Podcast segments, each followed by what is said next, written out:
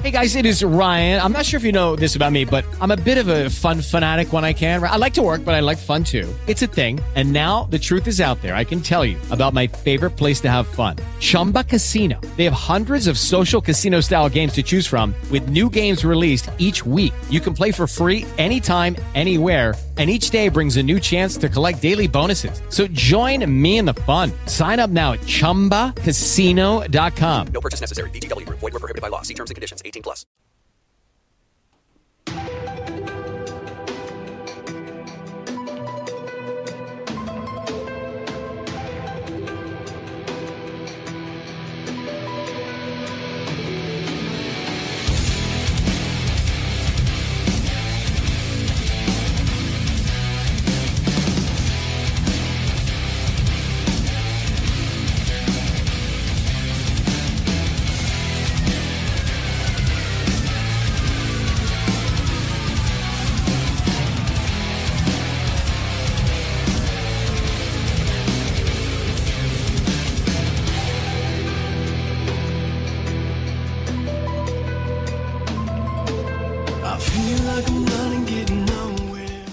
E siamo tornati a Redemption, seconda puntata in collegamento qui sempre il prof. Prof, come stai?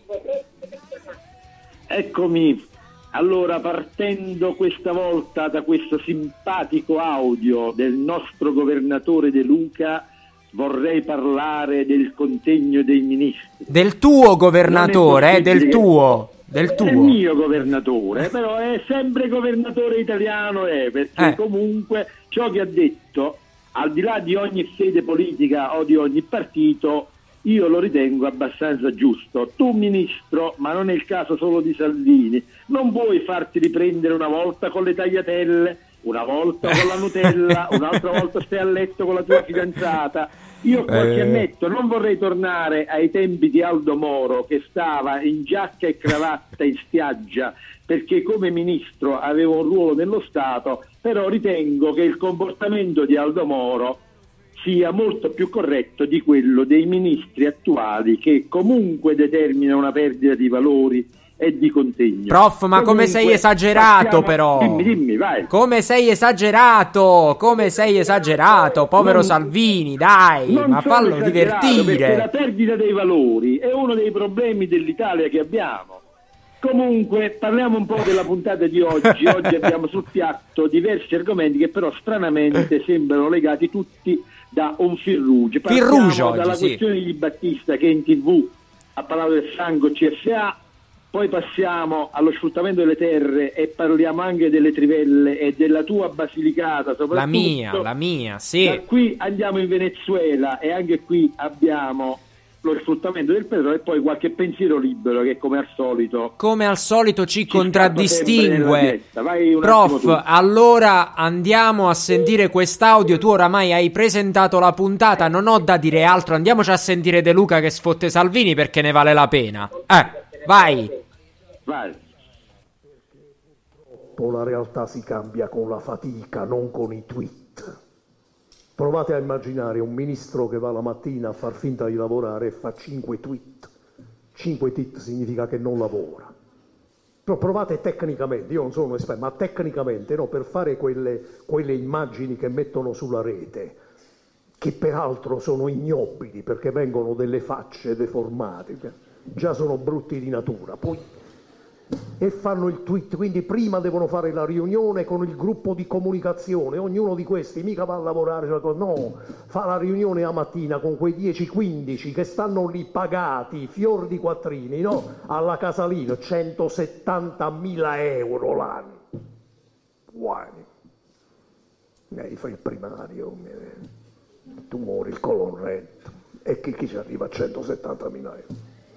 Non parliamo del presidente della regione, eh, se risogna.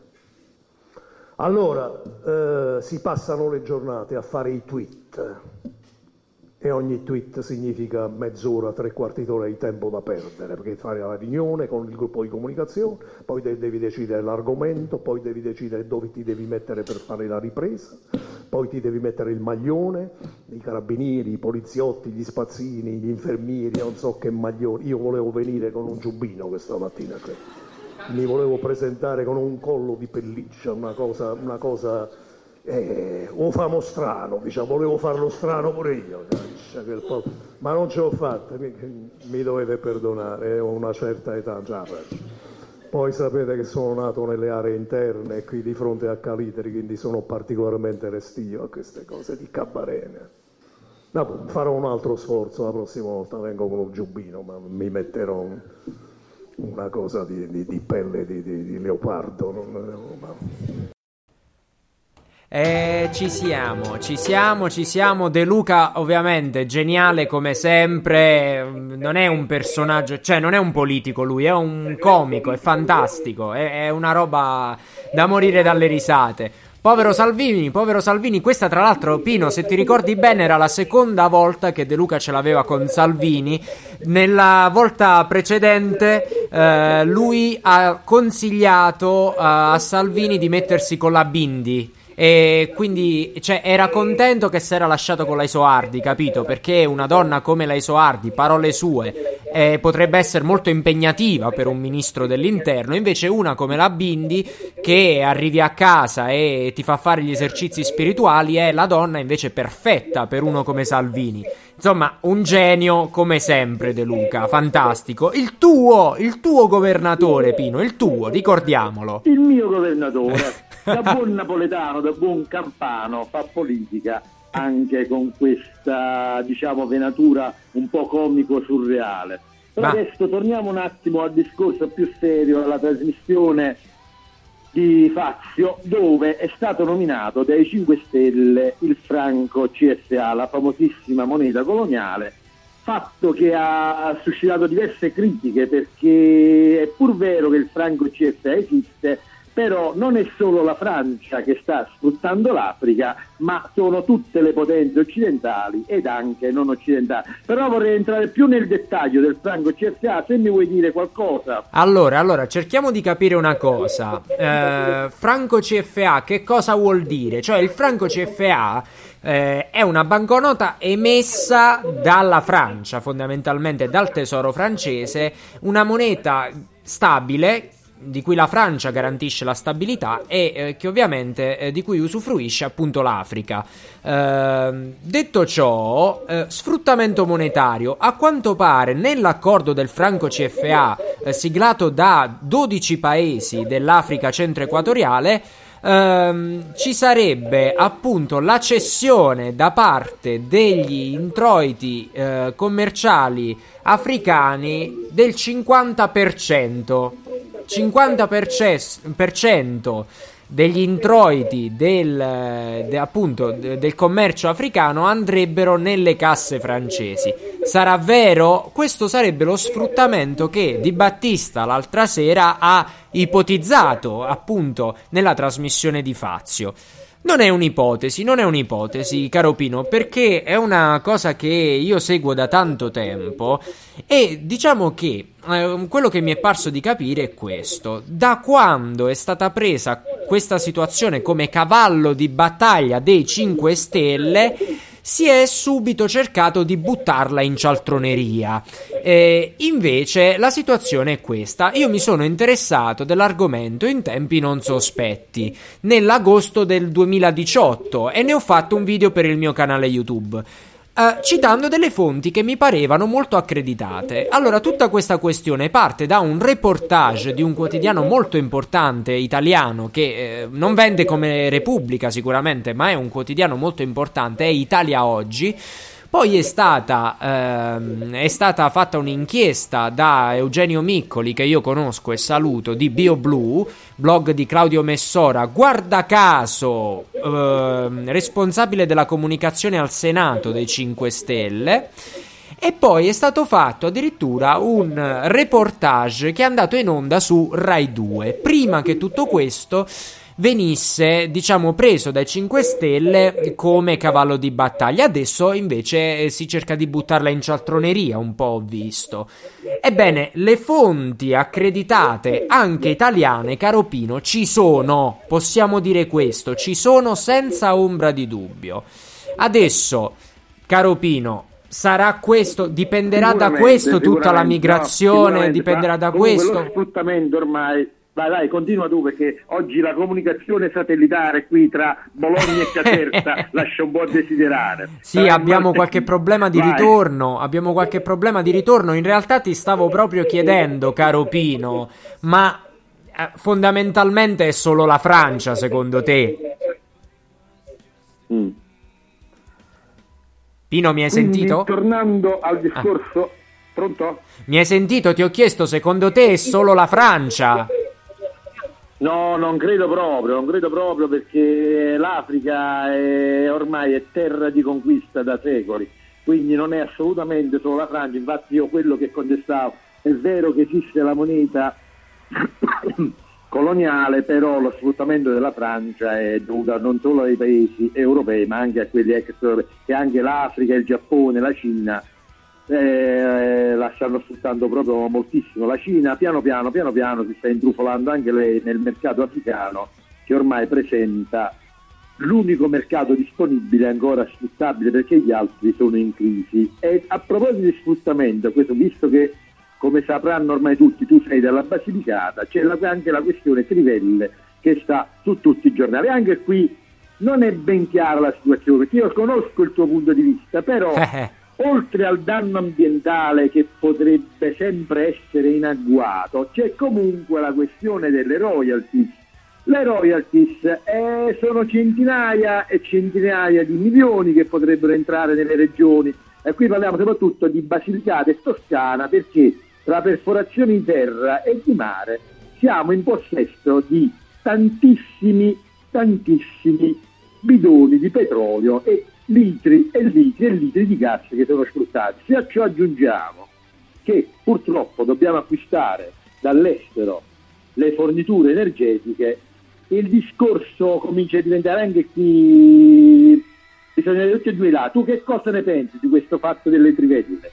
Allora, trivelle, trivelle, trivelle, trivelle, andiamo a vedere queste trivelle. Caro Pino, tu prima mi dicevi le royalties, ma tu lo sai che la Basilicata in anni e anni di estrazione ha sempre ricevuto le royalties più basse rispetto a tutti i paesi mondiali dai, dai quali si estrae petrolio.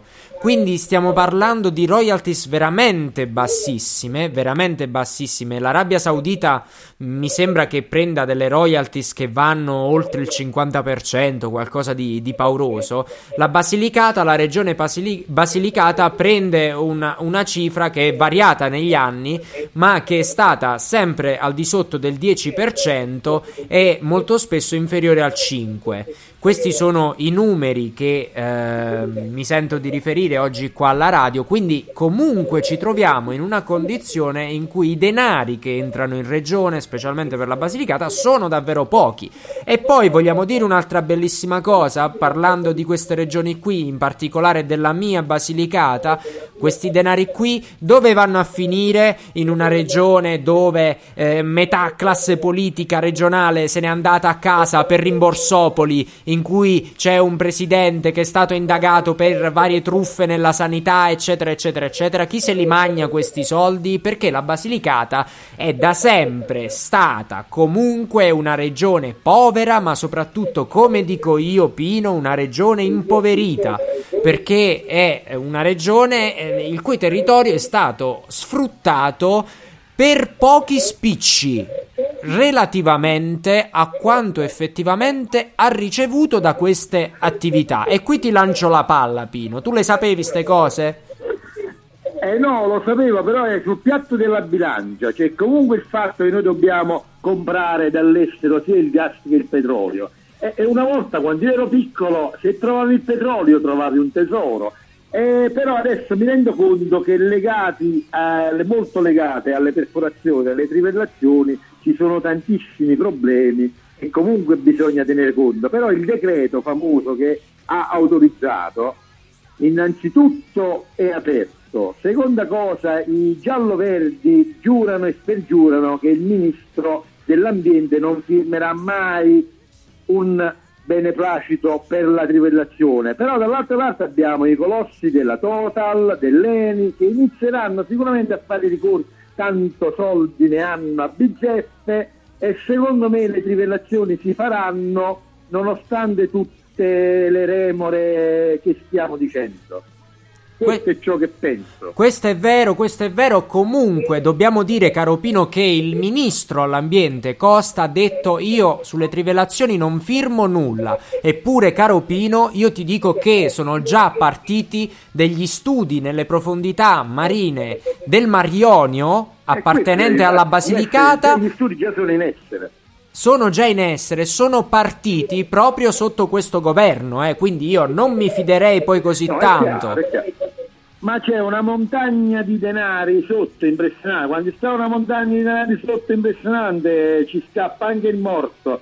D'altronde noi siamo favorosissimi per le stragi di Stato. Siamo Vabbè, famosissimi. questa però Sempre, sempre, Difatti. sempre. Ma comunque, insomma, diciamolo, eh, ripetiamolo, sono partiti gli studi nel Mar Ionio in provincia di Matera per fare altre trivellazioni, mentre dall'altra parte il ministro eh, Costa dice di non voler firmare nulla sulle eh, trivellazioni e Di Maio continua a proporsi come un grande no-triv, mentre c'è comunque uno scontro di maggioranza, Pino, perché la Lega a quanto pare comunque non sembra condividere questa posizione qui. Che ne dici?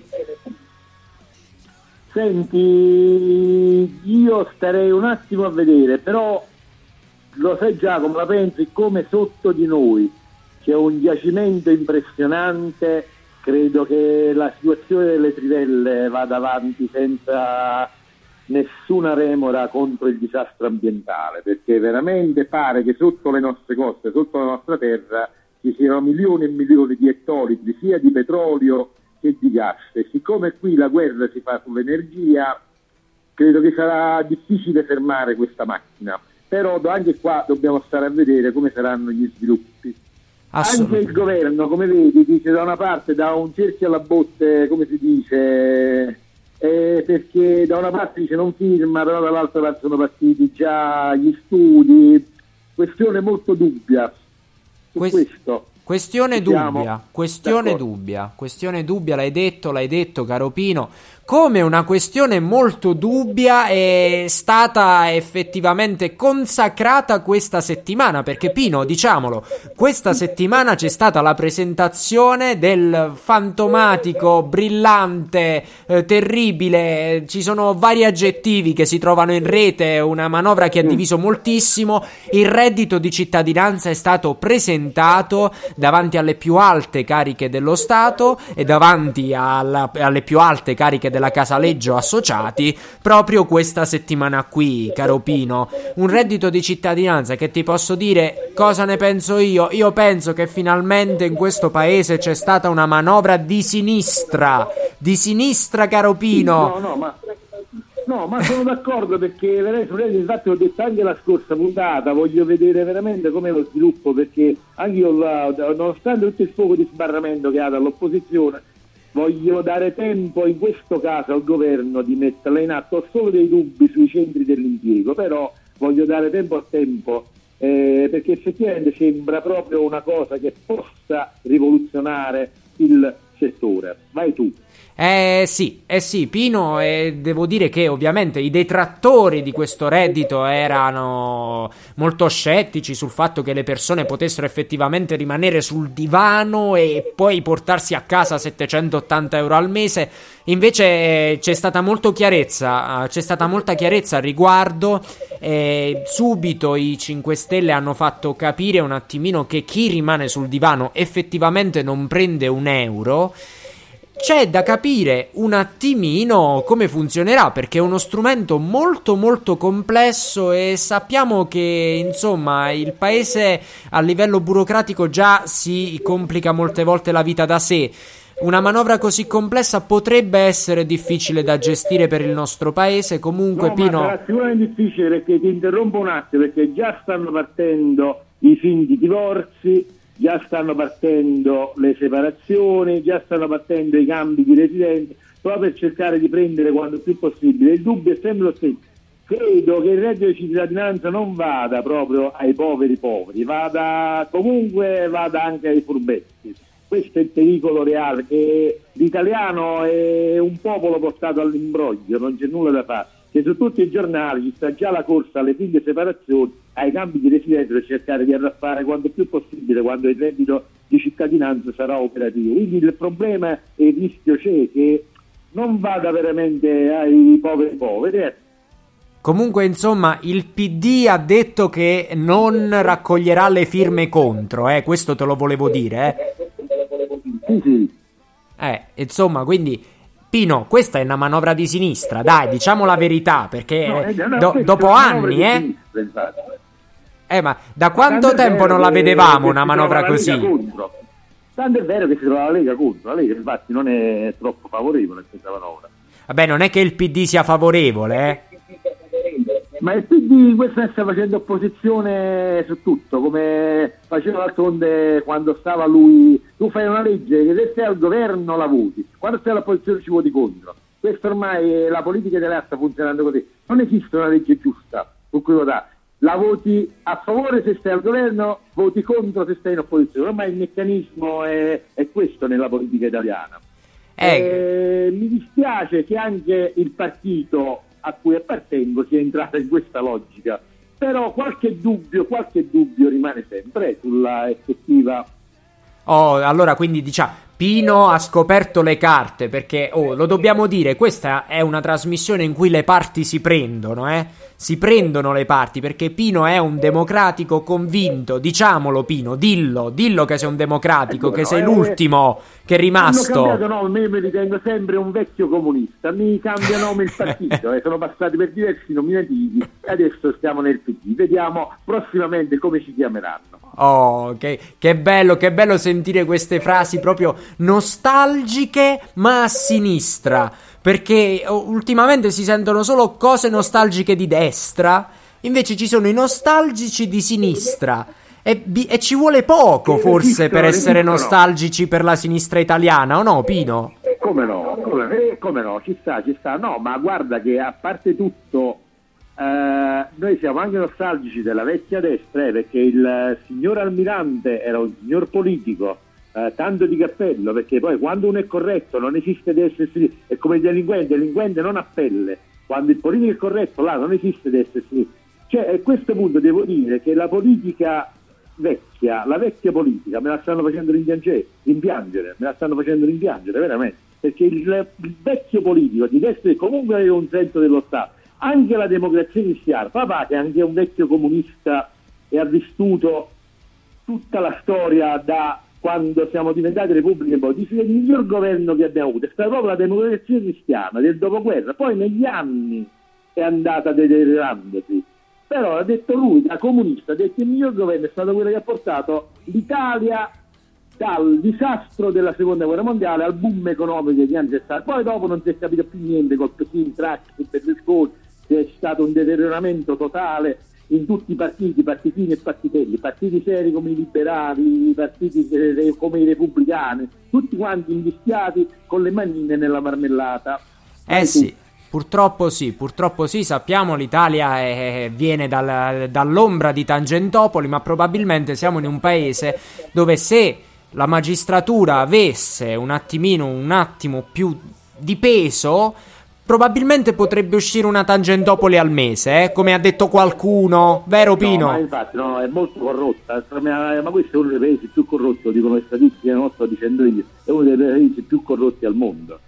Assolutamente. Eh, ritornando al vecchio discorso della democrazia cristiana, anche lì c'erano correnti, correnti, però il senso dello Stato c'era sempre.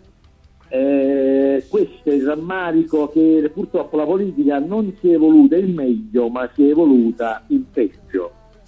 Eh, caro Pino, caro Pino, purtroppo ti voglio fare una domanda, ti voglio fare una domanda e poi continuiamo con la nostra scaletta, caro Pino, eh, perché tu sai, eh, chiaramente nel tuo partito i segretari, i segretari politici si sono dati il cambio a ritmi pazzeschi negli ultimi anni, eh, no? Non, fa, non fa in tempo di eleggerne uno che subito dopo se ne fa una. Vedi, Berlusconi sta al comando per un- da una ventina di anni. Nel nostro partito non è data questa gioia. Eh, ma forse perché siete più democratici. anni. cioè un segretario di partito dura in media 3-4 anni.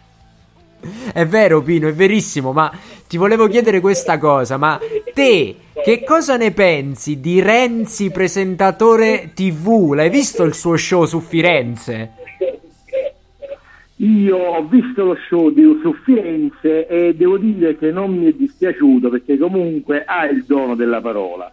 Ma qui devo dire che la sfortuna di Renzi è che ha avuto un ufficio propaganda che è stato un vero e proprio flop, che è stato proprio massacrato dall'ufficio propaganda invece dei 5 Stelle ed anche della Lega, che l'abbiamo detto anche l'altra volta, la sfortuna di Renzi ha trovato davanti alla sua strada una potentissima campagna denigratoria. Adesso mi tirerò gli strati tutti quanti i colleghi, però Renzi, il governo Renzi, io sto, insegno, sto in una scuola, ha portato all'istruzione milioni e milioni di euro come non se ne erano mai visti nei governi precedenti e chi ha fatto saltare il governo sono stati proprio i colleghi docenti che hanno avuto assunzioni dei precari, bonus docenti, bonus dai, sono arrivati soldi a pioggia nelle scuole, anche nel più piccolo paesino, se ti fai un giro ci stanno le scuole dipinte, sono tutte quante dipinte con bei colori gialli, celesti, però se verrà dico, i lavori non sono stati fatti bene, questi soldi li potevamo risparmiare, ma uno che altro deve fare per la scuola? Io ti posso dire, sto nella scuola da tanti anni, la pioggia di soldi che è arrivata col governo Renzi io non l'avevo mai vista. I primi a scendere in campo contro il governo Renzi sono stati i docenti. Quindi questo è frutto di una potentissima campagna degli avversari, denigratori ovviamente, perché non parte da dati di fatto. Vabbè, E dai, basta Pino, qualche, qualche cazzata c'era nella buona scuola, dai. No, nella buona scuola, guarda che ha avuto un sacco, ma ma io sto in campagna, no? Una delle polemiche sta quando sono stati assunti i precari, che era un numero che cresceva esponenzialmente di centinaia di migliaia di persone all'anno. Perché uno bastava faceva un piccolo corso, già entrava in una fascia. Al tutti ha dovuto dire stop. È chiaro che però se in Campania ci stanno 25.000 posti e voi siete 200.000, è chiaro che i 175.000 devono andare lontano, devono andare in un'altra regione, perché non è possibile assumervi tu. Una cosa, un ragionamento così semplice ha scatenato le furie dei precari che non voglio andare lontano, voglio insegnare qua. Ma se il numero è superiore, tu come faccio? Io come faccio ad assumerti? Questi semplici ragionamenti non sono stati compresi e quindi ha avuto un attacco frontale, nonostante il fatto che ha assunto a tempo indeterminato precari che non hanno vinto neanche il concorso e si sono trovati nella scuola senza vincere il concorso. Vabbè, però E passi di nuovo a te la parola, adesso Allora, qua ma scatenerà una comunque, allora, Anzi, Bufera perché- dare, come possono fare per interagire? Perché qualcuno me l'ha chiesto, come fanno per interagire? Allora, allora, diciamolo, diciamolo perché c'è il primo professore in assoluto che difende la buona scuola, quindi in questo momento richiedo, No, no, eh, richiedo guarda. l'interazione dei professori. Bisogna assolutamente iscriversi a Spreaker.com eseguendo un semplice login anche dal proprio profilo social. Seguite il link che vi abbiamo proposto. Comunque su Spreaker potete cercare Badu e Breddio e troverete subito la nostra diretta con Redemption e la nostra chat pronta con i messaggi in tempo reale. Caro Pino, però la figura del super preside era una cazzata. Vuoi ripetere un attimo perché questo ho avuto un buco nella trasmissione. Ho detto la figura del super preside era una cazzata, dai. Senti, la figura del superpreside, ti posso dire la verità, Eh. parlando in termini che io so che forse anche qualche pe- però chi è carogna è carogna prima e dopo la figura del superpreside. Se tu hai come preside una brava persona, gli puoi dare tutti i poteri che vuoi, lui rimane una brava persona. Se invece la persona è mossa da propositi cattivi, il danno te lo fa anche senza avere il potere. Questo semplice ragionamento non è stato fatto, hanno- attaccato alla figura eh, ma sto super preside che si può fare rispetto a prima? Questo è il Eh, discorso, ma, ma è un discorso generale. Se il preside era, diciamo, cattivo prima, lo era anche dopo. Se il preside era bravo prima, non è che tu gli dai i superpoteri e diventa automaticamente cattivo, come hanno fatto passare i No, lo so, però ci sono i presidi. persona, tollerante, razionale. Cioè, dove sta il problema che hai i superpoteri? Anzi, è meglio se hai i superpoteri una persona razionale. ma- ma tu chiaro sei- invece chi tu consideri cattivo rimane cattivo Ma tu dopo. sei un democratico e tu sai che i, pote- i superpoteri non vanno dati a prescindere a una sola persona, Pino. Comunque adesso vorrei lasciare questo argomento. Ah, vatti mi in ritirata, vatti in ritirata. Tutti i colleghi perché loro danno per scontato perché qualcuno ha detto la buona scuola è cattiva quando io tutti gli elementi perché la buona scuola non era per niente cattiva e qualcuno lo ha elencato. Quindi vorrei tornare al discorso dello sfruttamento e parlando Vai, vai. sfruttamento di Basilicata Toscana, parliamo a questo punto del Venezuela dove è in corso un golpe diciamo morbido accenna tu qualcosa e poi dopo intervengo io No, caro Pino, io questa questione la voglio lasciare a te perché. oh, lo ammetto, oh, siamo in una trasmissione amatoriale, dai, l'ho seguita poco, raccontaci un po' che è successo, allora dai. continuo un attimo io allora, il Venezuela rientra in una di quelle nazioni anche qui ricchissime però soggetta al controllo di altre nazioni ancora più potenti, qui soprattutto stiamo parlando degli Stati Uniti d'America. Che cosa è successo? Che Maduro, l'attuale presidente, è stato disconosciuto dal popolo e nella persona di Guaidó l'ha dichiarato decaduto. Maduro ha dalle sue l'esercito e quindi la situazione per i venezuelani non è troppo facile. Da una parte ci sono degli stati che si sono schierati con Maduro, nella fattispecie gli USA, dall'altra parte con Guaidó, chiaramente la Russia con Putin. A questo aggiungiamo che nel Venezuela ci sta un'inflazione di un milione per cento, significa che tu per comprare un caffè devi mettere sul banco del bar due o tre stipendi, al che aggiungiamo che le case che tu hai acquistato non hanno alcun valore. Ti dico subito perché sento molto questa questione, soprattutto qui al sud ci sono tantissime persone che hanno trovato fortuna in Venezuela. Queste persone in questo momento non sono più neanche in grado di ritornare nei loro paesi di origine perché gli hanno bloccato i passaporti. Addirittura Madonna. se io voglio spedire dei soldi a loro nelle banche venezuelane, questi soldi vengono requisiti. Il trucco qual è? Si deve spedire in un paese vicino, tipo il Messico, il parente va nella banca messicana e li può ritirare. Stanno senza energia elettrica, stanno senza acqua, i bambini devono studiare con le candele. Madonna, Questa è la situazione del ragazzi. Venezuela sta- attuale e stiamo parlando di uno dei paesi più ricchi del mondo. Mamma E qui mia, entrano gioco- di nuovo in gioco le potenze straniere, soprattutto con il petrolio. Eh sì. Gli Stati Uniti d'America raccolgono il petrolio dal sud-est asiatico e proprio dal Venezuela.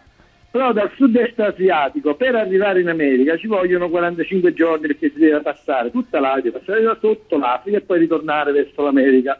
Invece il viaggio dal Venezuela al Texas sono 4-5 ore ed ecco qui come mai entrano gli Stati Uniti pesantemente nella politica del Venezuela. Eh non sì. credo che nei prossimi giorni ci sia troppa pace lì e questo francamente dispiace perché ci sono tantissimi italiani ancora residenti nei paesi e nelle città venezuelane. Sì, sì, sì, sì. E poi diciamo è una zona in cui comunque l'America, la presenza americana è stata a livello diplomatico, a livello politico, è stata sempre molto forte. È una zona veramente in cui gli interessi americani eh, sono, sono stati, sono stati fortissimi. Eh, ricordiamo negli anni 90 quando eh, chiaramente la presenza americana nel Sud America per varie, moti- per varie motivazioni, per esempio per il mercato della droga, era fortissima la presenza appunto degli americani, degli, degli Yankees, degli come si chiamano? Dei gringos, come li chiamano nei film, no? Invece in Venezuela, Pino, fondamentalmente eh, il eh, cioè la cosa che mi piacerebbe capire da te, che ehm, segui un attimino la questione, secondo te qual è il rapporto eh, effettivo fra Maduro da una parte e le potenze come gli Stati Uniti dall'altra. Cioè Maduro che gioco fa in tutto questo? Maduro è stato contestato dal popolo perché alle ultime elezioni ci sono stati, ci sono stati dei brogli e quindi una parte del popolo non lo ha riconosciuto. Stiamo parlando sempre di personaggi legati all'esercito e quindi hanno dalla loro parte l'uso della forza. In Venezuela, dopo Chavez, che è stato l'unico ex presidente che ha fatto delle elezioni democratiche, ci sono stati, ci sono susseguiti dei governi che hanno preso il potere con l'uso della forza e quando il popolo è sceso in piazza non hanno esitato a sparare e sono state fatte migliaia e migliaia di vittime. In questo momento Guaidò dovrebbe almeno garantire le elezioni democratiche, possibilmente senza imbrogli. E questa pare anche la situazione europea. L'Europa dice noi non riconosciamo ancora Guaidò, però se Maduro non indice elezioni democratiche, a questo punto dobbiamo riconoscere Guaidò, perché ci sono seri dubbi sull'elezione Maduro, Del che però Maduro. è legato ad interessi non americani e infatti tutti gli osservatori hanno detto che dietro questo golpe morbido, ancora senza spargimento di sangue, ci sia tutta una manovra degli Stati Uniti d'America. Il primo a denunciarlo ovviamente è stato Putin, che invece sta con Maduro. Quando si muovono le due potenze, siccome dietro ci sta oltre al petrolio anche gli interessi delle lobby delle armi, la situazione non la vedo proprio linda, lineare, ma temo lo scoppio di violenze di violenze, di violenze importanti, caro Pino. Purtroppo davvero, cioè, possiamo dire che storicamente quell'area lì è stata ricca, ricca, ricca di, di interessi per queste due grandi potenze, la Russia e gli Stati Uniti d'America. Ricordiamo che è stata che veramente eh, cioè si può, è un'area che da, da qualche punto di vista si porta ancora delle tracce della guerra fredda. Ti ricordi, no? Quando quelle aree lì effettivamente erano aree contese, era, era come un territorio, una mappa del risico per Stati Uniti e Unione Sovietica. E, e quindi è, è in- è incredibile quando, quanto ancora oggi. È proprio uno scenario da guerra fredda, perché infatti Trump la prima cosa che ha detto siamo pronti a qualsiasi soluzione. Quando dice siamo pronti a qualsiasi soluzione, già stanno le porte aeree in movimento nella zona. Questo è vero, questo è vero, però una- un'altra cosa, di un'altra cosa vorrei parlare con te. A, profo- a proposito di eh, abbiamo subito la soluzione, interveniamo in ogni modo, cioè questo è un presidente americano che effettivamente ha un po' le parole grosse, possiamo dirlo tranquillamente. Eh, da un momento all'altro siamo pronti per ogni soluzione, siamo pronti con le portaeree, siamo pronti con i missili, eccetera. Poi alla fine la questione, per il esempio, è più grosso del tuo, tu Eh. ce l'hai più piccolo quando la famosa polemica con il leader coreano e poi dopo sono andati a cena insieme e Ma infatti, cioè, io proprio questo ti volevo chiedere. Già stavano pronti col famoso bottoncino rosso per far partire i missili nucleari. Ma proprio quello ti volevo chiedere, cioè, ma eh, quella questione è andata completamente scemando, cioè, siamo stati permessi a- a- con la strizza a cagarci addosso perché saremmo dovuti entrare in guerra, perché se l'America va in guerra anche noi dobbiamo andare in guerra. Ma eh, perché è finito tutto? Allora, in politica non devi mai credere a quello che dicono. Questi dicono una cosa, ma in quel momento ne stanno pensando un altro. Quando sembra che siano tutti proprio ai ferri corti, in quel momento stanno trovando un accordo e tutto sembra riappacificarsi. Il No, problema bisogna seguire sempre il movimento dei soldi. In questo momento in Venezuela bisogna seguire bene la corrente del petrolio che Putin vuole portare dalla sua parte e chiaramente Trump vuole invece portare dalla sua parte. E legato a questo discorso poi dopo c'è anche il fatto di tenere la guerra in Libia, Iraq e Iran in modo che tenendo la guerra in questi paesi i movimenti del petrolio lì sono più limitati. Ed ecco perché si sono abbassati adesso verso il Venezuela, perché in, quel momento, in questo momento nel, nel, nel sud-est, cioè nel nord-ovest asiatico, ci stanno venti bellici che rendono difficile lo sfruttamento del petrolio. E sono spostati più giù verso il Qatar, Kuwait e il resto per prendere i puzzi e farne loro dominio. Assolutamente, assolutamente Pino. È una questione veramente molto molto molto intricata questa del petrolio. Dobbiamo sperare solo che il popolo lucano, i miei concittadini, insomma, non, non minaccino, lo so, la, la, secessione dal resto d'Italia per lo sfruttamento che c'è in quella regione di petrolio. Speriamo di no, caro Pino. Però oh, noi siamo pronti nel caso, eh. Sì, ma il problema è sempre più strategico. Tu adesso, in effetti, le energie alternative ci sono eh. Però se leggi un po' i giornali, tutti i parchi eolici, tutta la green power è andata a finire anch'essa in mano alla camorra, in mano alla mafia, perché bisogna dimenticare più ormai l'immagine della mafia che fa il racket, fa saltare, adesso con il grosso quantitativo di denaro che hanno, sfruttano anche settori ad altissima tecnologia, uno di questi è proprio il green power. In effetti l'energia alternativa c'è, sì. è in mano alla mafia e alla camorra e dove ti giri e ti volti c'è sempre un problema. Quindi è vera questa questione che la camorra, la mafia, secondo te ha in mano per esempio le, le famose pale eoliche? Perché effettivamente se ne, se ne parla molto, eh? se ne parla molto di queste famose pale eoliche che deturpano i paesaggi, che sono però effettivamente no, in mano alla mafia. di famiglie mafiose che le gestisce che è impressionante. Attenzione. È come se il capo mafia avesse detto scusate chi è qua il maggiore esperto ingegnere qua del green power di questa energia eolica? Chi è questo signore che sta, sta in Inghilterra? Scusate signore dell'Inghilterra dite qua noi abbiamo quanto vi serve qua per investire ma datemi 2 milioni di euro io ve ne do 4 milioni di euro impiantatemi un parco eolico perché qua ci si guadagna bene.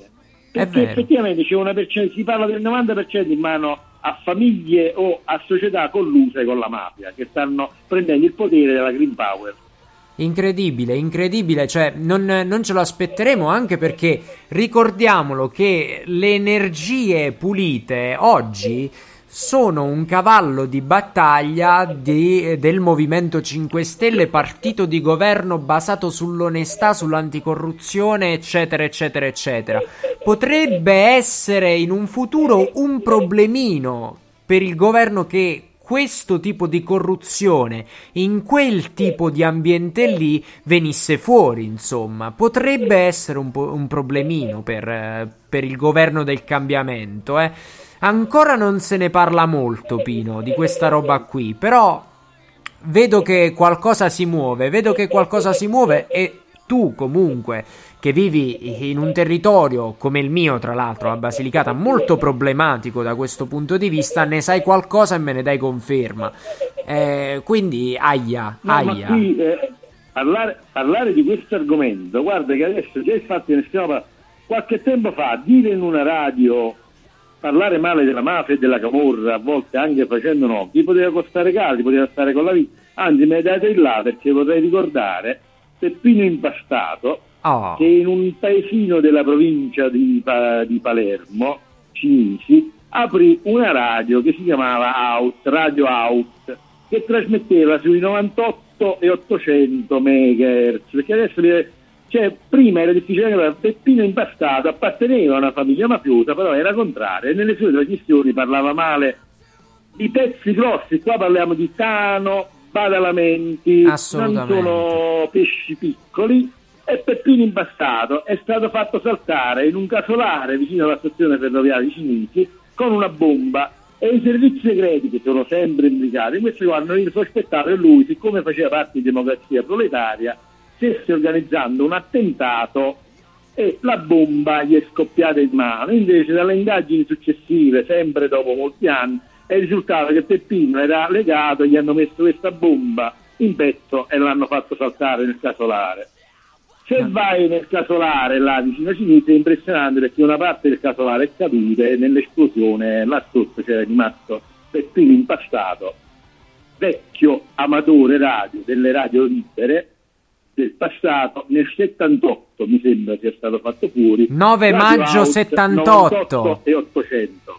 9 Quindi, maggio 78, caro Pino, era la notte di via Caetani, quando Peppino Pat- Impastato è stato fatto saltare.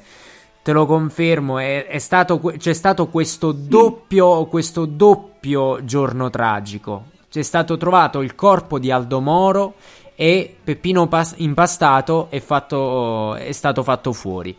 Quindi è, Sì, è stato sì, sì, un- giusto, è, è bellissimo sentire questo no, no, nome in questa il radio. della radio è proprio questo, si passa di palo in frasca e uno tocca tanti argomenti. Eh, è vero, è vero. Comunque è bellissimo sentire nella nostra radio questo nome, Peppino Impastato, che è, è, mm, la libertà, è un simbolo di libertà, è un simbolo di... È un simbolo di antimafia No, di enorme. vista siamo più fortunati noi perché ti ripeto, io pure io ho fatto radio nel passato, la camorra e la politica erano argomenti che era necessario evitare perché ti potevano costare caro. Invece adesso ci si può un attimo sbilanciare, iniziare almeno a parlarne. D'altronde Falcone e Borsellino questo dicevano, continuate sempre a parlare, non rimanete in silenzio, perché della mafia si deve parlare. Assolutamente. E- è proprio l'omertà quella che fa forte la mafia. Quando si va a rompere il muro dell'omertà, anche la mafia si comincia a sgretolare. Assolutamente, caro Pino, assolutamente. E qui a Redemption noi parliamo, parleremo, come abbiamo sempre parlato, liberamente, senza peli sulla lingua, perché fondamentalmente questa trasmissione, caro Pino, per fortuna la controlliamo io e te. Quindi evviva Badu e Bredio, evviva, evviva le radio Non libere. siamo controllati. Esatto, la controlliamo io e te, quindi facciamo quel cacchio che ci pare. È una cosa fantastica, caro Pino. Questa è la nostra seconda puntata. E continueremo, continueremo alla grande perché è bello, perché ci divertiamo e perché è bello parlare di queste cose liberamente, caro Pino. Quindi, Pino, io, se in scaletta non c'è nient'altro, andrei per la conclusione e per i saluti, eh?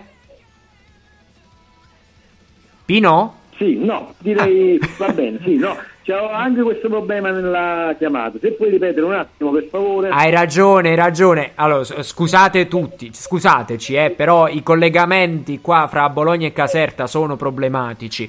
Comunque, dicevo, caro Pino, se non ci sono altri argomenti andrei per i saluti. Sì, certamente, certamente. Allora, Salutiamo le nostre carissime ascoltatrici e i nostri ascoltatori e restate in ascolto su Radio Redemption. Radio Redemption, eh, bellissimo. Redemption su Bad Web Radio, Pino, ancora ti devi imparare, dai, forza! Radio Redemption, perché io devo redimere. Redemption sempre su Bad Web Radio il sabato alle 18. Ciao ragazzi, un bacione grande da Francesco Fossa e da Giuseppe Landolfi. Ciao!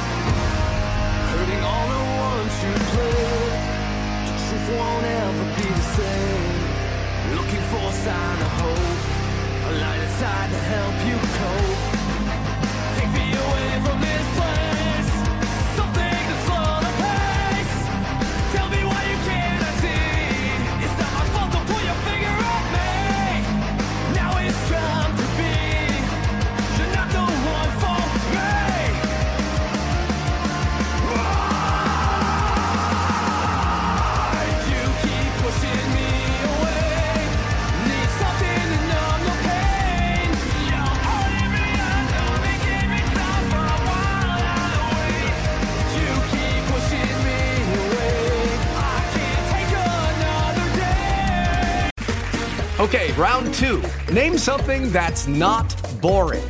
A laundry? Ooh, a book club. Computer solitaire, huh? Ah, sorry, we were looking for Chumba Casino.